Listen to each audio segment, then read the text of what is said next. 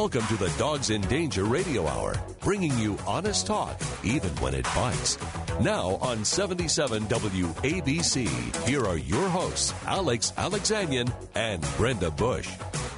Welcome, welcome, welcome on Easter Sunday. We're in New York, high atop Madison Square Garden, studios of 77 WABC. This is Alex Alexanian signing up along with Good morning. My, my co host in crime, and a happy Easter Sunday to everyone. Uh, we're going to be going to church after we finish with the show today, and I'm sure a lot of you will. We just heard that the Pope uh, did his thing in, uh, in Vatican Square in, in Rome, and. Um, and we're no on blessing to of another, the animals. No blessing of the animals there, right? No blessing of the animals, but we're going to be talking about the animals Yes, today. Again, the one hour this week that uh, the station will turn all of its attention to the little guys in our homes. The little guys meaning sometimes not so little Not guys, so little. um, the doggies.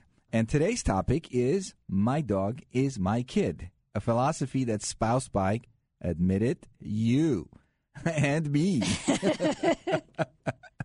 This is going to be an interesting discussion because uh, we have a lot of we have a lot of debates in the house about this and whether or not dogs really are our kids or not. I am truly accused. Of I mean, some of I- us treat our dogs some some treat our dogs like dogs, and then some treat our dogs like furry little people, and some even better than people. Uh, yeah, and that's what we're going to be talking about today. And it's a Yeah. fascinating topic because you guys have done it.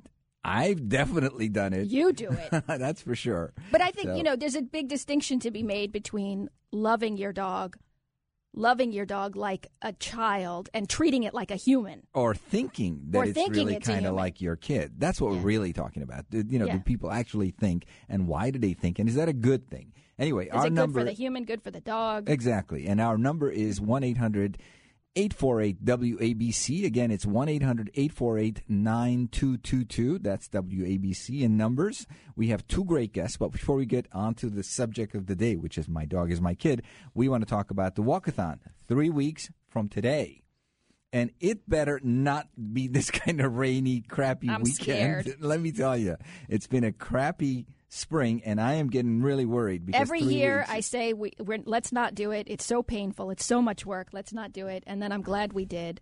It's kind of like childbirth. Yeah, but listen, you let me- forget the pain The weather you can't control, and I, I'm Yeah. scared. You know, all I know is this. This. The weather's going to be good to us this year. Oh, yeah. It rained on us last year, so I have faith. It's going to be good to us this year. so three weeks from today, and it is going to be. It's looking like It's like lining up to be a great event. Yeah, Yeah. yeah, it really is.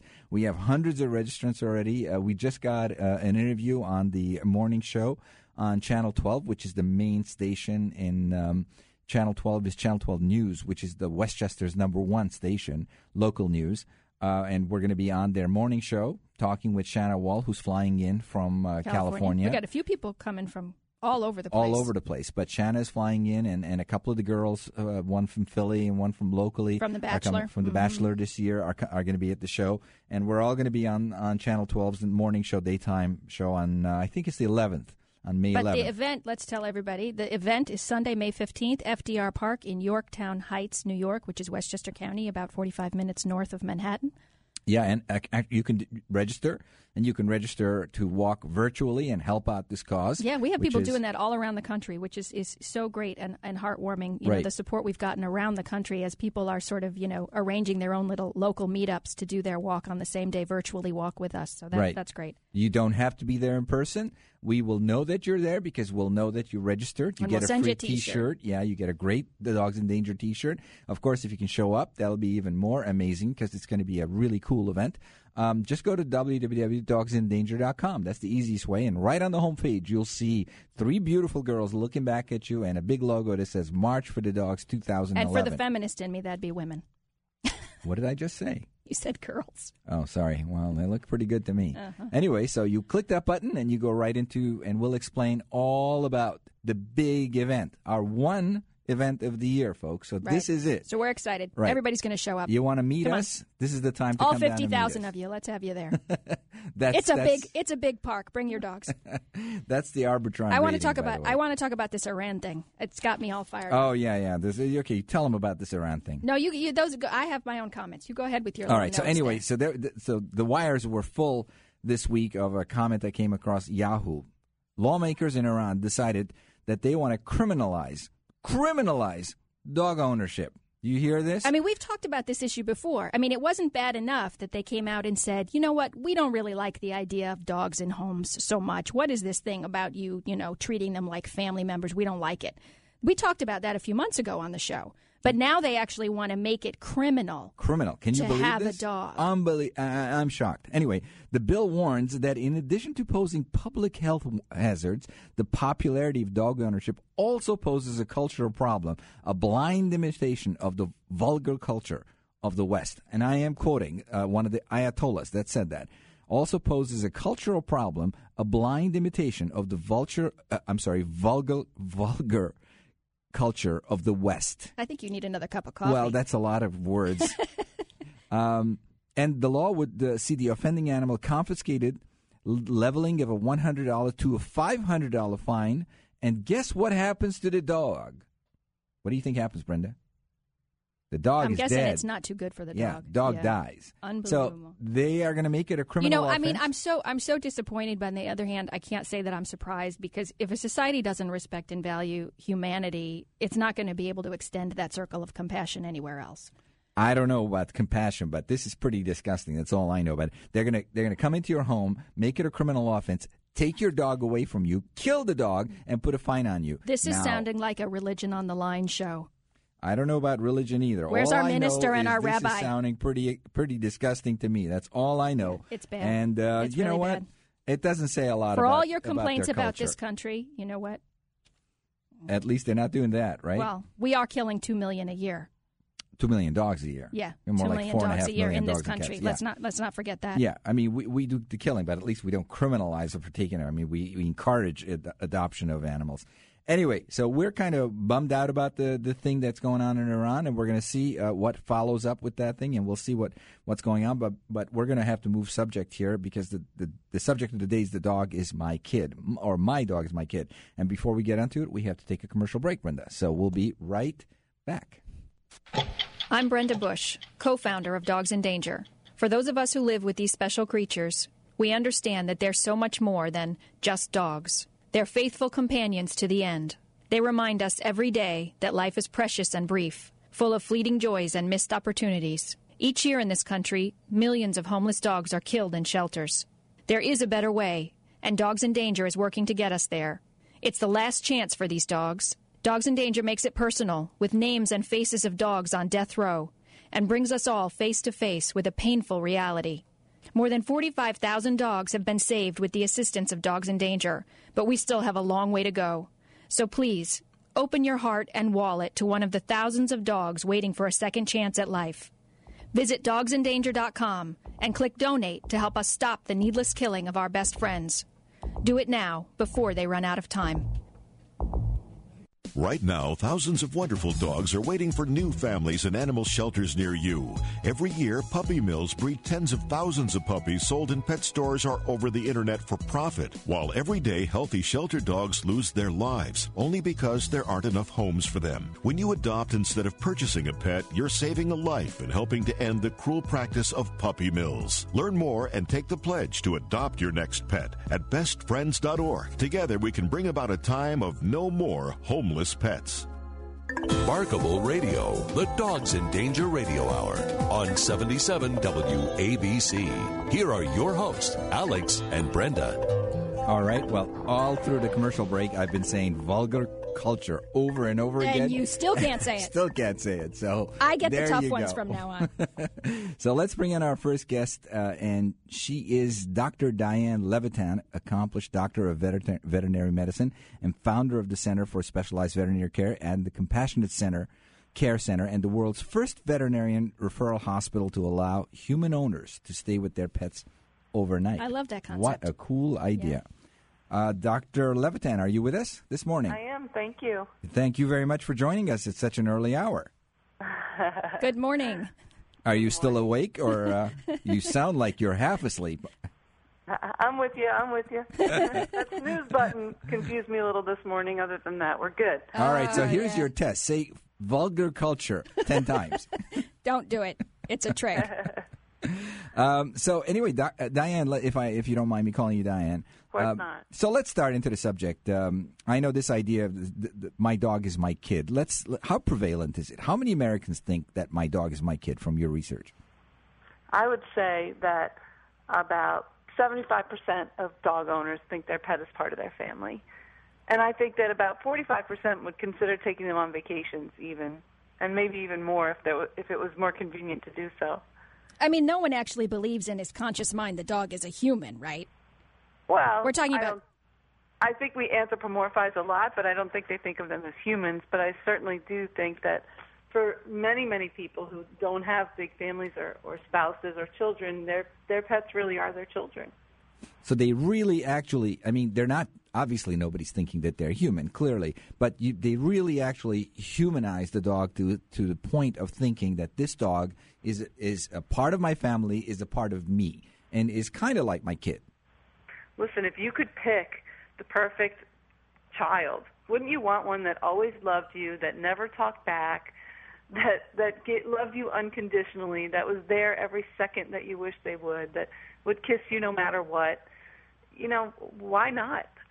And those are all the reasons we love our dogs. Wow, you just led me right into The like next question. question. number two. My question was, do we go there because we really think they are like our kids, or just because it's so much easier to love a subservient being? And you led right into that. What do you think? you know, I, I think that everybody is an individual, but I, I, you wonder sometimes because some people don't even like animals, and, and you've got to kind of wonder maybe they just never were around them. But I think that this unconditional love that they give us is just hard to resist, and anyone who's very sensitive and maybe a little bit needy, it's it's what more could you ask for? Yeah, my guard goes up when someone doesn't like animals. I, I, I yeah, it- th- it- that, it- that's true. But but is it's a it flag. is it is it the love thing that we that attracts us, or is it something of the control thing? Oh, I don't think it's control because some of the dogs. Uh, I mean, if you met my five dogs, if you met my dog, you've met my dogs. it's I not have a control. Absolutely no control over my dogs. No control. Do you think that the, the dogs are your kids then? Mm, I I have a little bit of different perspective because I, I don't know. In a way, yeah, they're my they're part of our family. I don't think of them as a child. No, You But don't think of them definitely as- part of my family. Okay, but do you have any children of your own? I have three children. Okay, so and you don't think that you have eight children?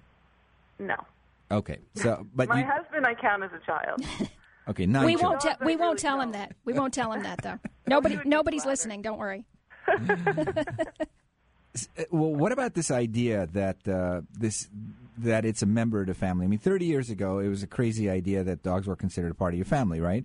Today, they're pretty much everybody. Now, as you said, 75% think that dogs are a part of the family, even though laws have absolutely not caught up with that philosophy. Uh, what do you think is driving this this movement? Well, listen, I think first of all the laws part is a whole other story because Right. that's such a catch twenty two and a whole other topic. But um, I think that the more I think that industry is probably one of the leading reasons why we've accepted pets more as part of the family, or maybe we- that's kind of driven industry as well. But just think about how much people do for their pets today and how much there is for them to do. When you their say pets. industry, you mean like retail industry? yeah. It's very profitable for those businesses, right? To to have us think of our dogs as children. Oh my goodness! because we buy them better food, we buy them Absolutely. strollers. We buy them clothes. We, you know, but like for instance, the Compassionate Care Center that we developed um, several years ago.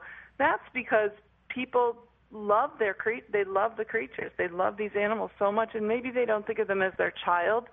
But even if um, they definitely think of them as part of their family, and they wouldn't want to leave a child alone, and they don't want to leave their dog. So, I just think that it's been it's really times have really changed, and that doctors and lawyers and and people who aren't just um, you know consider who are considered reputable people in the community really it's okay for them to love their pets as much as they love their children too. It's it's just funny but it's also a kind of a bond for everybody around. People who love pets kind of find each other right? But- and they they like you- to enjoy their pet stories together and you know it's just it's just a really nice thing that it's changed and it's great for veterinary medicine obviously because we don't want to see animals ill and so as a veterinarian to see people who really care about their pets helps us become helps us able to treat them a lot better as well But you mentioned the marketing side of it. You know, Um, I'm not so sure I agree with you. Well, maybe I do agree with you that the marketing side of it was a driving force in this in this change or this philosophic change. Um, I'm thinking that the marketing side just reflected what was happening in society. And society was really going in this direction because of, I don't know, XYZ, and part of it was education. I think, you know, the more educated you become, the more you look at, you know, things in a different light and they always started people started looking at their animals in a different light because they all had college degrees. And, and so their brains were working differently.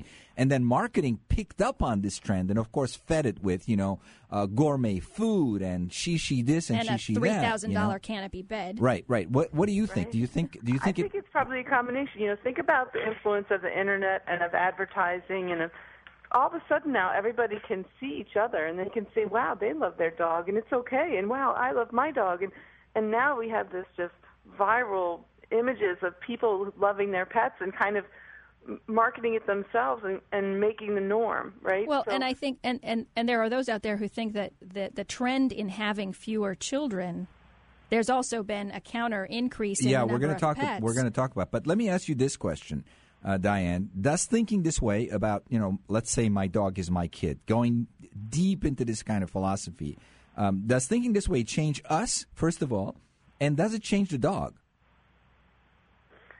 I, I think it changes the way dogs are perceived and the way we treat them. I don't think it changes them.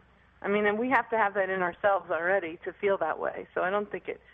I don't think it changes us. I think it's just that society has made it more acceptable and has made a lot of ways for us to um, treat our pets like our kids.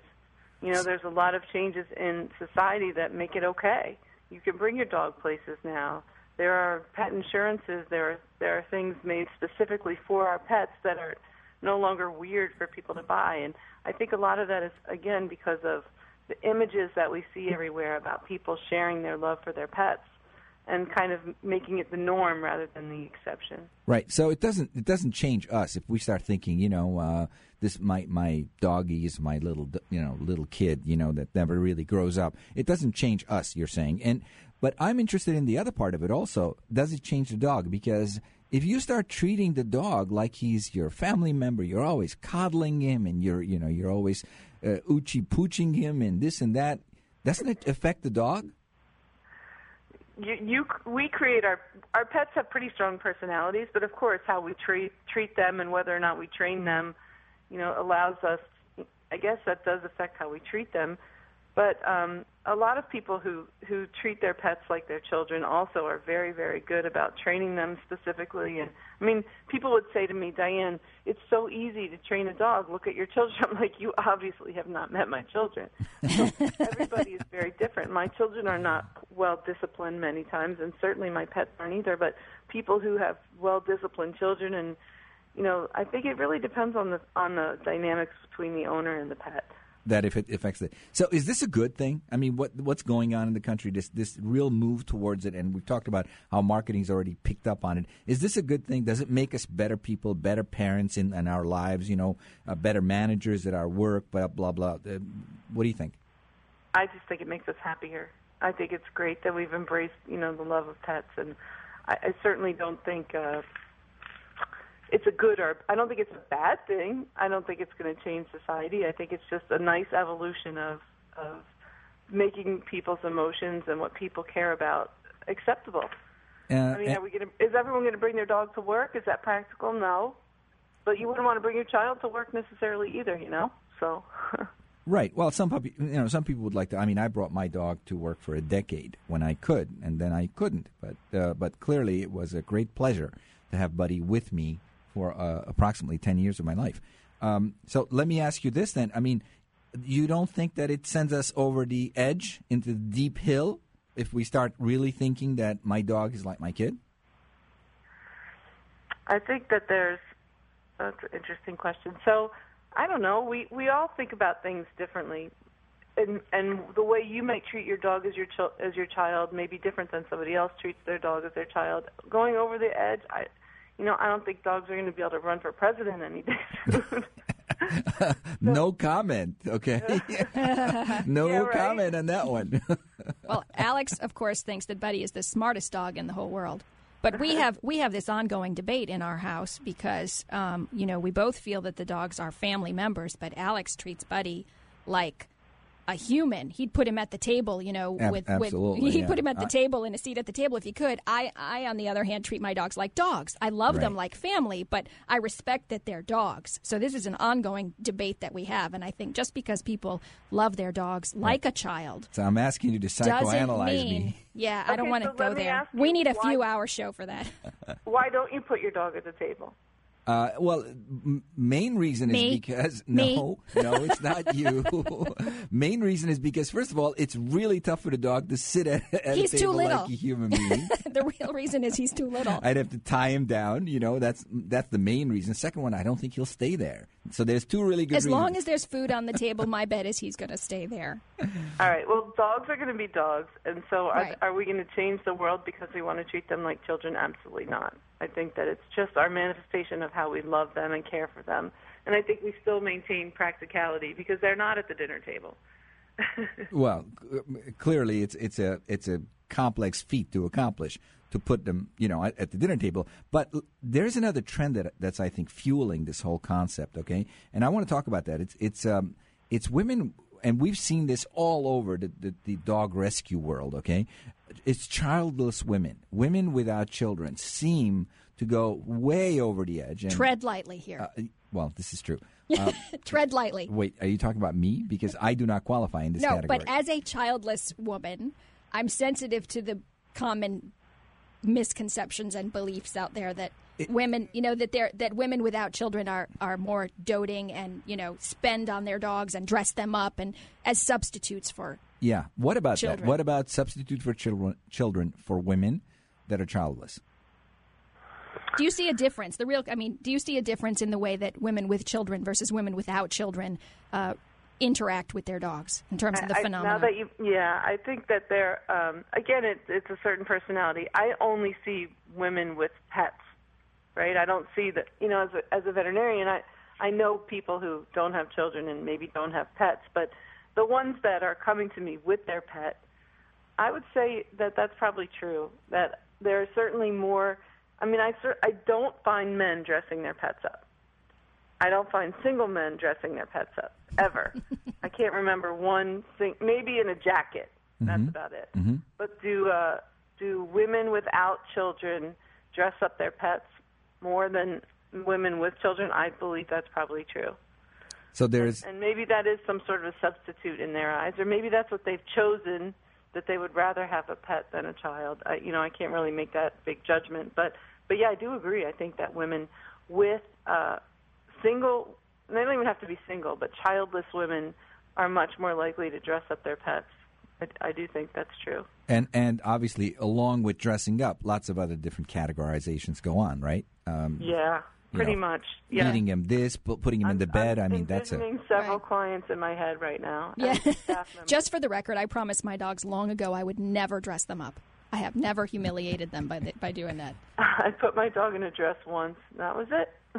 And do you think that this is a this is do you think that this is a normal thing? Uh, You think it's a it's a good thing for a woman, a childless woman, to whatever the balance is in in her mind, you know, about being childless, to transfer it over to an animal or to a dog. Do you think this is a positive thing? She comes out better at the end of that that process than she goes You into it. what?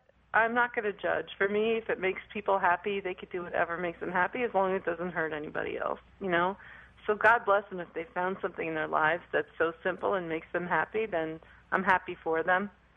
You know, so I'm not going to Yeah. judge whether it's it's it's normal or it's not because it makes people happy. So who cares? You know, I'm not going to judge them. That's personal. Right. No, I, I didn't mean in a sense uh, of judgment, but in a sense of um, do you find them to be healthier people? Psychologically. Uh, psychologically. Oh, oh, you mean people with pets in general, or just these? Women? No, I no, don't these know. these women that have gone in that direction.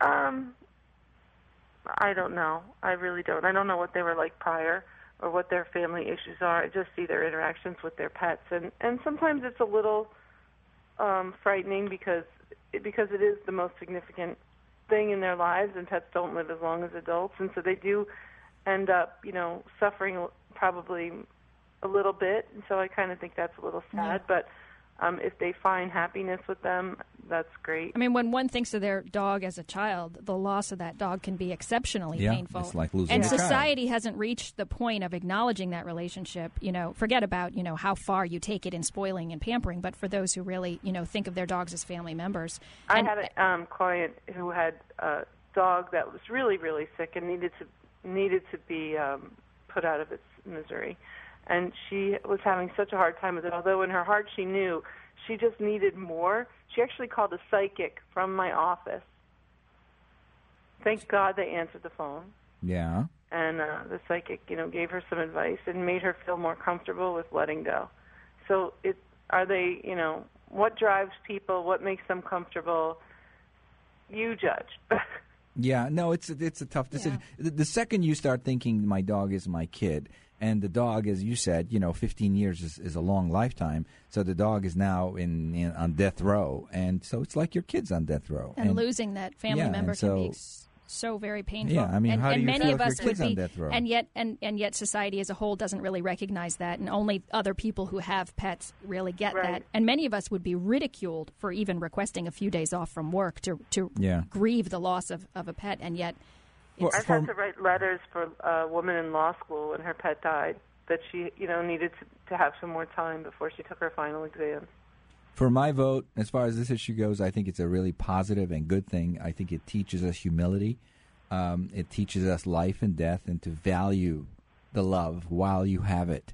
So I think that it's a it's a beautiful thing that people go down this trip. And unfortunately, yeah, there's pain in it, but So there's hard pain to in lose almost it, yeah. everything in life. There's uh, there's pain in almost everything that's valuable in life I agree. and I think that's uh, that. I think it's a very positive trend, and I think women go come out of it better than they went into it. A childless woman, I think, uh, will serve herself well by focusing on on a on a pet, on an animal, because it will change. Well, her. something to love and nurture. That's Yeah, absolutely, absolutely. Rather than the- Right, and they'll they'll always have pets, and they'll get more. And the pets are really the lucky ones too, right? Because they're so of course, they're given so much love. Of course, of course. That's what I meant about changing the pet because you know they get so much, they get showered with love and adoration, and uh, so that's got to make a change. I've seen a big change in Buddy.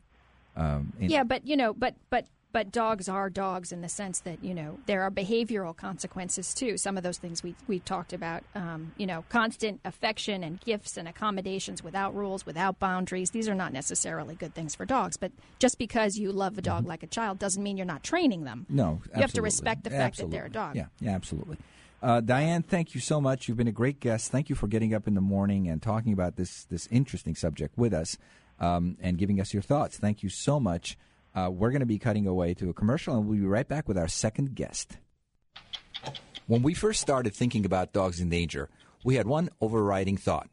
Millions of innocent dogs were being killed in shelters each year in this country. And we realized there was no way for the public to know which dogs were going to die and when. That's when the light bulb went on. So we created dogsindanger.com, where every dog gets a last chance at life. The good public embraced the idea, and more than 45,000 dogs are alive today, bringing joy to families everywhere. In today's economy, it's hard for anyone to part with their money, but Dogs in Danger needs your help to keep saving lives. If you believe, like we do, that needless killing is morally wrong, then do something about it. Please go to dogsindanger.com and make a tax deductible donation. Just $18 a month will help us continue our life saving mission. Donate to dogsindanger.com and do something good for your soul. Gain a body, save a life. Dogsindanger.com. Right now, thousands of wonderful dogs are in shelters waiting for families. Meanwhile, puppy mills breed tens of thousands of puppies each year to be sold in pet stores or over the internet for profit. Dogs in puppy mills never feel the touch of a kind hand or grass under their paws. They're forced to have litter after litter to produce puppies for sale in pet stores at high prices. At the same time, many dogs lose their lives in shelters because people choose to buy rather than adopt their pet. Best Friends is working with you and with humane groups all across the country to bring about a time when every animal has a loving home and there are no more homeless pets. Through their puppy mill incentive, thousands of dogs have been rescued from lives of suffering and have become part of loving families. And you can help save even more. Text the word dog to 90999 to give $5 to Best Friends Animal Society and help save the life of a puppy mill dog. Together, we can make the dream of no more homeless pets come true. Message and data rates may apply. throw your dog a bone, let him listen to the Dogs in Danger Radio Hour on 77 WABC. Back to Alex and Brenda. Well, we're back on the air, and uh, who's our next guest, Brenda? Next guest. Uh, we didn't think it was fair to just talk about our own obsessions over our dogs. So, so our next guest, uh, Ruth Kaiser, owner of Canine Confections and mom of two, mom in quotes, of two German Shepherd fur kids, Rex and Nico. Good morning, Ruth. You're live on Dogs in Danger. Good morning. How are you? Good, thanks. Thanks for joining us. Thank you. Good morning, Ruth. How are you? Uh, did you wake up at 2 a.m. to be on the show? I actually rolled out of bed at 5:30. So, did you take the dogs out yet? no, I haven't, and they're staring at me. Uh huh. I know that look. when their eyes are floating and they're wondering what's wrong.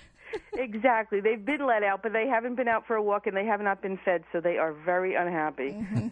so, Ruth, you're our laboratory case this morning. So, when did you first start thinking Rex and Nico were like your kids?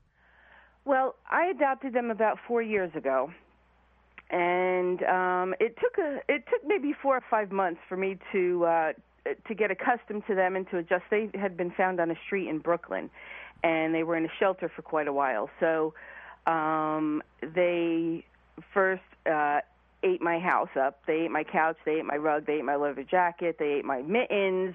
So they, you know, there was a big adjustment period. But once they got accustomed to living in the house here, um, it didn't really take me that long. Um, Had you had dogs prior to Rex and Nico? uh, you know what? I had not had a, a dog since I was a teenager, which uh, unfortunately was a long time ago. Um, so they were they are my first animals in my adult life. And you don't have any human kids, right? I have no human children now. Now, wait, I want to ask you this question. So, Rex and Nico come into your life, and the first thing they do is they eat you out of home and house, right? Yes. and you still think they're like your kids? Uh, yeah. As far as I know, most children do eat you out of house and home. They just don't eat your furniture. Well, but these guys did. Yes, they did. So somewhere in there you bonded with them. Absolutely, absolutely. Um, through it all, um, you know, I, uh, every day I would come home and something would either be missing from my house or eaten in my house. So and, now wait, um, that didn't kind of like clue you in that these were these were dogs because I mean you walked in and there was the chair gone. Well, no one said she thinks they're human. Yeah, no, I don't think they're human. I, I definitely, they are definitely a part of my family, um, and you know, I do call them my fur children. Um, but I do realize that they are, you know, they are dogs. Okay, so tell us some of the ways that you do and the things that you do to show that the dogs are really your kids. I, um, well, they do have their own bedroom. Okay, Um, tell us is- about that. Is it a real bedroom? Is it a doggy size bedroom? It's a. It is actually a little alcove. It used to be my computer room, which I outgrew, and um, so it's enough to put their beds in. Um, wait, wait, what kind of what kind of beds do they have? They have therapeutic beds that um, were quite expensive, but Wait, they're, th- th- these are nice little therapeutic beds with. Do they have heaters on them or something, or you know, little they, warmers? Um, they're not small by any means, but they're they're nice therapeutic beds that have. Um, you know, memory cushions in them, Wow. and uh, I mean, they're you know, my puppies are older now. They're you know, they need something like that. When I'm older, I want a therapeutic bed. I need something like that. exactly. Although I did have to resort to the Orvis Tough Chew beds because um, my dogs have a, a, a they ate the bed. ate the They did- bed. Yeah, that's the only thing in my house the dogs didn't eat were their beds. That's a sign of intelligence. All right, so they have a, they have their own bedrooms. They have their therapeutic heated beds. And what else do they have? Um, well, their names are printed on painted on the wall. They have a billboard of all of their fur nephews and Wait, can they, can they read? Hmm? Can they read? Um, I don't know actually. they Actually, can you read, know they what? just don't speak English. I, I don't know if they read or not, but they do. Uh, they do. Um, they're able to sleep on the bed that has their name above it. So maybe they do read. I don't know. Okay. so they sleep in the bed that has that name above it. Okay, what do you feed them? Um, I feed them. Actually, they're on specialized food from the vet because they um, they had a weight problem. They were very underweight when they found them, and then um, I had gone to a trainer who wanted them put on holistic food, and um, they actually gained a lot of weight from that. So they've actually been on off and on specialized food for the past two or three years. Okay. And then what about um the couch when you're watching TV? Where are they? Oh, they're on the floor. They they're not after they lost the right to sleep on the couch After they ate it? The couch, yes, and I had Ah. to replace it. So they did lose. They're they're not allowed on any of my furniture because they lost that right when they did eat the couch. So you, you your dogs are eating everything that's around them, and you still see them as kids, as your Well, kids. that, actually, that behavior has stopped. Okay. Um, so they're they're pretty good now. They don't. Um, although my dog, my one dog, did eat my beach towel last year and had to have an operation. Oh, but no. um, that has stopped. Now they're they're perfect little puppies. They don't they don't chew garbage. They don't chew anything. Um, And lots so of dogs, when they're transitioning to new homes, exhibit all kinds of undesirable behaviors. And if you can just make it Well, through the first few months, That that goes back to my question to Dr. Levitan. Okay, let me ask you the same question back. Okay, Mm-hmm. have your dogs changed because of let's say let's put this in their quotes? You know, their, your extravagant behavior. Do you think it's changed your dogs? I mean, by the way, the two dogs she's talking about are two German shepherds, not known for the most they're not little. They're not little five-pound right. foo-foo dogs. So have they changed? Do you think because of your behavior, uh, the things that you've done for them? Um, that's hard to, to answer. I don't think that they have changed. I think that with um, them, the, you- you have to remember that they came from the streets. They found them on a street in Brooklyn. They don't know how long they were on on the street. They're they were less than 50 pounds when I when they found them, um, and then they come into an environment where their structure, you know, they're being fed regularly. Um, they don't have to chew the couch to to fill their stomachs up. Um, So you don't think they've changed? I think that they've changed um, as far they're they're much calmer, they're much more secure um, because they know that they're going to be fed, they know that they're going to be loved. Um, but I, I do feel confident that you know right at this point now, when I'm not at, in my house, they are now in the garage, which is heated and air conditioned. So it's you know do you pretty- expect do you expect your dogs to think like humans? Like, do you try to reason with them and expect them to make moral judgments? And no. because these are all things that Alex exhibits on a regular basis with yeah, his so dog. I'm, I'm far over the hill. You're you're way behind me. You know. I hear I'm him the all the time having he has how to get there. he has full conversations of discourse with Buddy and fully expects him to reason his way into Wait, it, things. it I gets know. worse than that because he talks sometimes back to me. Well, I tell you, if you if somebody was in my house listening to me have a conversation with the dogs, they might think I'm crazy. That you know, I do have lots of conversations with them. So you do have conversations. So the secrets are coming out. Uh, I do. Yes, this is this is a penetrating interview. That's what I'd say. do you have any? Uh, do you have any human kids? You, We already covered that. Okay, you don't have any. Do you think that not having human kids has put you into this mind, uh, this frame of mind? Um, yeah, I mean, I think that living alone and then then having companions, e- even fur companions, to um, you know, kind of talk to, or uh, you know, when you live alone, you you tend to talk to yourself. But now there's you know, now there's two big dogs live sitting there, not um, not listening. Hopefully, listening. There's to someone me. you can Not pretend is responding listening. to me. right. Right. Okay. Um, so that has, of course, has a tremendous impact. I mean, you're living alone, and suddenly, so the dog as a substitute child is definitely in, in play for you. I believe so. Yes, I, I believe that now. You know, I have responsibilities that I need to take care of. I can't, you know, just be where I want to be or do what I want to do without having to to make sure that they're taken care of. So I guess that that would be uh, an accurate statement. Now, now, listen, Ruth. Some people say that it's a crime to waste funds and resources, extravagant fun, funds and resources like you do, like I do, on animals that can't appreciate them, while human babies lie suffering all over the world. How do you respond to that when you're, you know, you're feeding him their gourmet food and, you know, giving him air conditioning, you know, running the AC up, you know, carbon footprint, all that kind of stuff, uh, for animals that you know don't appreciate it when literally millions of babies don't have air conditioning. How do you feel about that? Um, I definitely, uh, you know, I definitely feel like we need to help humanity. I, I definitely feel that there's not enough. There's definitely not enough um, focus on humanity and you know and poverty and, and children living in poverty.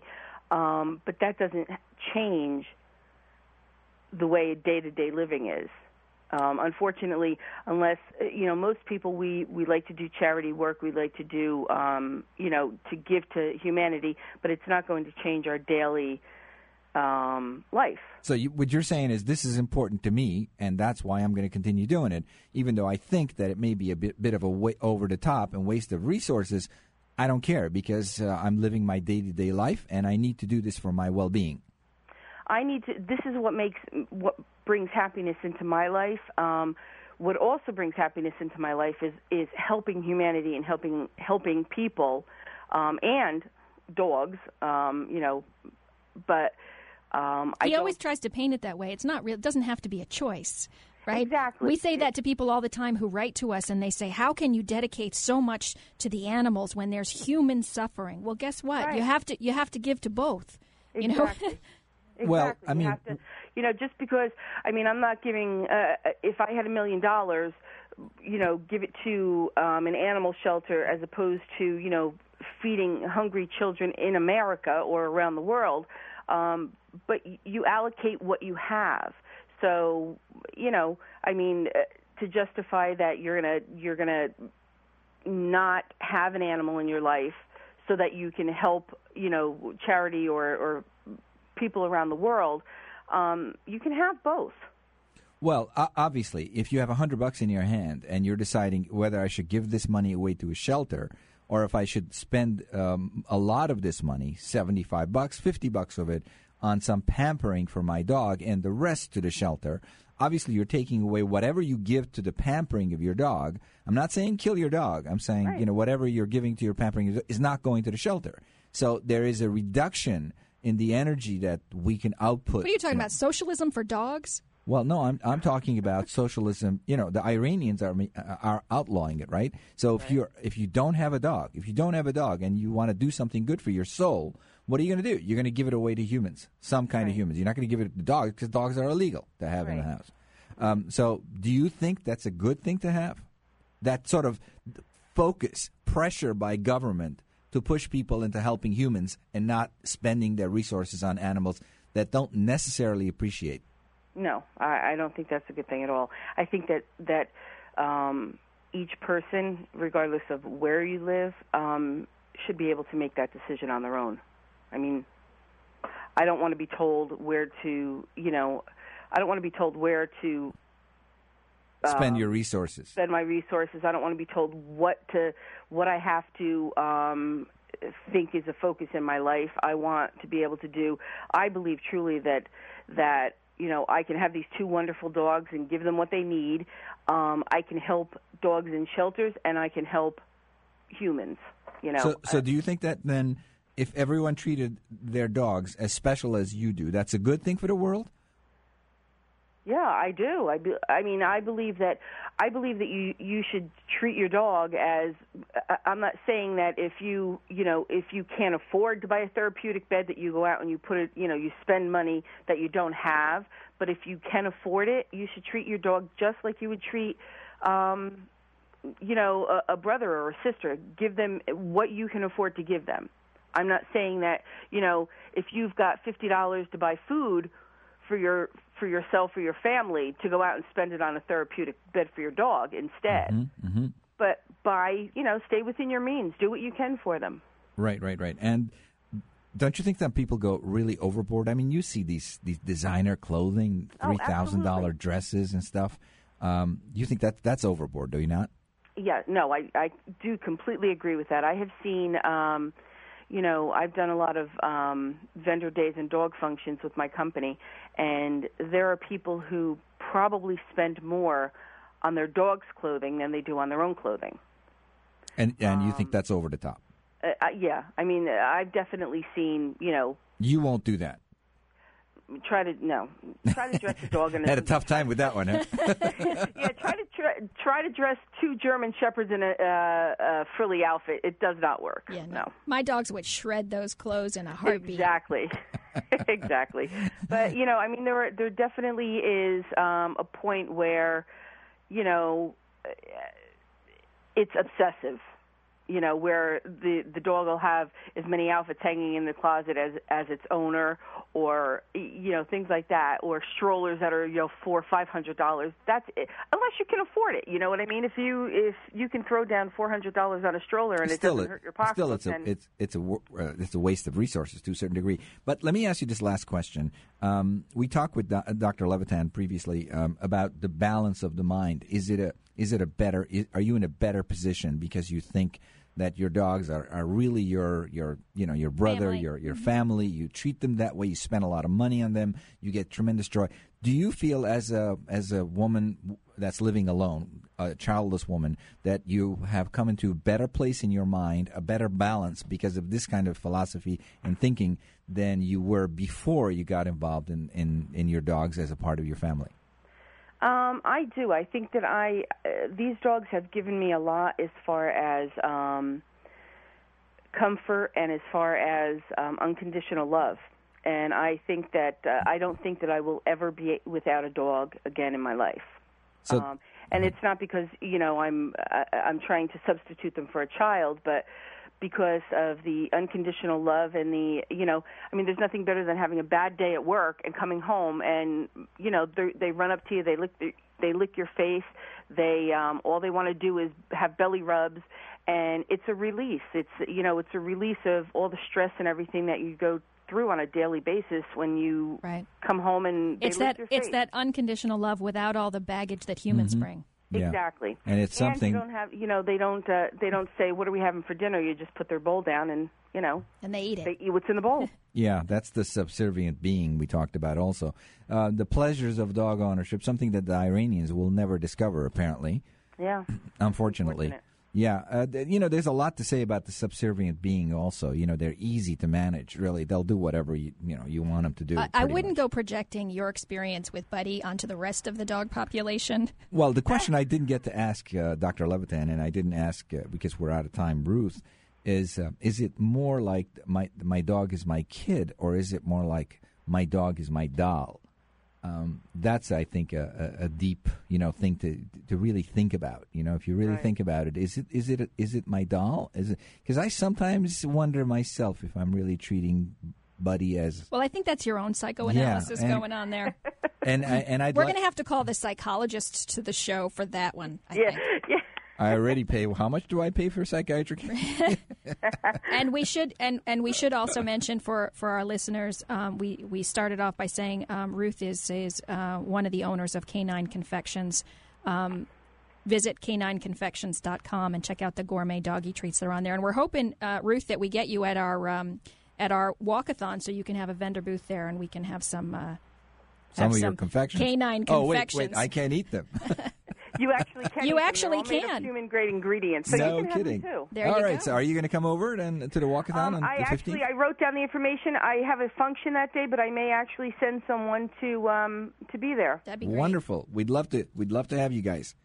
Wonderful. All right, Ruth. Thank you so much. You're a great guest. Uh, I'll be coming over for a doggy dinner pretty soon. Give our regards to Rex and Nico. I certainly will. Okay. See All ya. right. Thank you very much. Thank you. We'll be right back with the rest of the show. Hey, Brenda.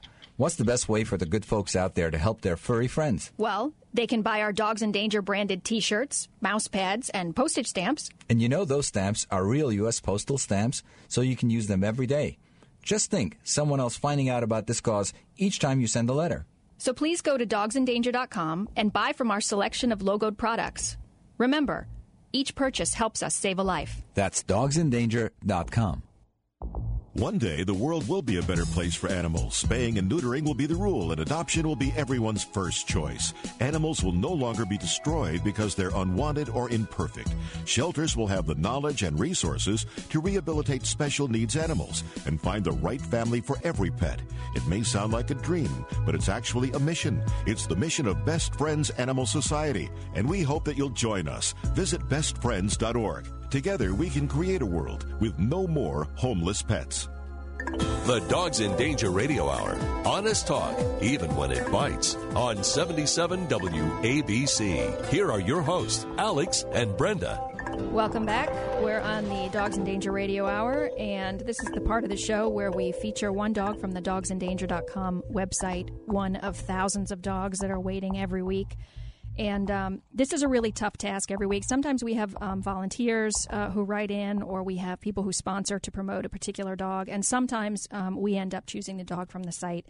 And uh, it's it's a tough task because when there are thousands, how do you pick just one to feature? So um, anyway, today's dog is Teddy, who is a male Chihuahua mix absolutely adorable. He's in Phoenix, Arizona. Yes, the dogs are from all over the country, and um, this one is at Maricopa County Animal Care and Control West Facility in Phoenix, Arizona. And he is absolutely adorable, staring right into the camera, asking, "Why me?" I mean, you can just you can see it Let in his eyes. picture. He's a, about three years old, uh, brown and tan Chihuahua smooth coated mix. Teddy is his name. He has uh, an ID number, which is A two nine seven five five six seven. I know people probably don't, you know, take this down when we're when we're reading it, but you can go to our website at dogsindanger.com. You can search Arizona and you'll find him, or you can go to the Radio Hour page and you'll find him. And Maricopa County Animal Care and Control takes in over 150 animals every day. Wow. And um, didn't you say that there was like 150 uh, Chihuahuas at the? There were over 100, uh, uh, uh, as of about two weeks ago, there were over 100 Chihuahuas in that facility that were waiting for. Not all of their dogs are on our website. It's just a small number. It's whatever the great volunteers out there can manage to get up on the website. Chihuahuas, 100 Chihuahuas. And you know, Chihuahuas, guys, you know, in, in, in certain areas, the, the, the population of Chihuahuas is just exploding. Um, a lot of it having to do, unfortunately, with you know, with the media, with Hollywood, with the movies that are out. That Mm-hmm. happens, you know, with every with every breed. When there's a, uh, you know, a, a movie that that promotes that breed, And so so is. sad. Yeah. so sad. And he is just an adorable little guy staring right yeah, into Teddy, the camera. Teddy's very cute. And let me tell you, um, they're small dogs, so you, it's easy to transport Doesn't take them. up much space. Yeah, and can it's get him on a transport. Right. In a small cage, they put them on, they fly them right in, and next thing you know, you're happy, the dog's happy, And you've saved a life. and you have peace in your home. So, Teddy, go take a look at him uh, on our website, dogsindanger.com. Um, look at Arizona. You'll find Teddy right under Arizona, and it's a shelter called Maricopa County. They're a huge shelter, by the way. They're huge. Um, This was a great show today. It really was one of the warmer topics. show. We we try to intersperse, you know, the really tough topics. This was a this was a good one. You know, it's Yeah. not exactly that we think they're human, but the choices that we make, you know, the the protection that we're going to give them, the nurturing we feel we owe them, is the same as a family member. I think they change us more than we realize. Uh, the, the more we treat them well and they treat us back well, um, and they give this unconditional love back to us, they start changing. Because you well, don't it teaches get that you in family. it teaches you love you know? and compassion Yeah. and humility. All right. Yeah, You you know what? It, just think about it in your family. How many times do you have discourse? i mean, how many times do you have, you know, issues that come up and things that you're uncomfortable with? This doesn't happen with a dog. Like I said, Now- they don't have the human baggage. They just don't. Yeah. It, they're not complicated in that way. Yeah, exactly. Exactly. It's complicated in other ways, but not in that way. Yeah, and uh, I've made a mess of things because um, me and my dog. I mean, we're like uh, the buddies. Okay? Yeah. We go we go down the trip together. Alter ego. Can Yeah. you say alter ego? Uh, I can say alter ego. What I cannot say is vulgar culture. Yeah. Okay, so That would the be way, the Iran discussion. We're going to cover that. Uh, hopefully, one day we're going to get those religion on the line guys to to join. yeah, the Iran thing was really disturbing. Let's see. Let's Yeah. see if something happens and uh, the people put a stop to this lunacy that's going on there. Um, having said that, I guess uh, Surprise show for next week. Yeah. We'll what's the back. what's the subject again? It's a surprise. Uh oh. Did I say surprise? I don't like surprises. Yeah, well. But I'm gonna have to put up with that. Fortunately, you're not the only one making decisions here.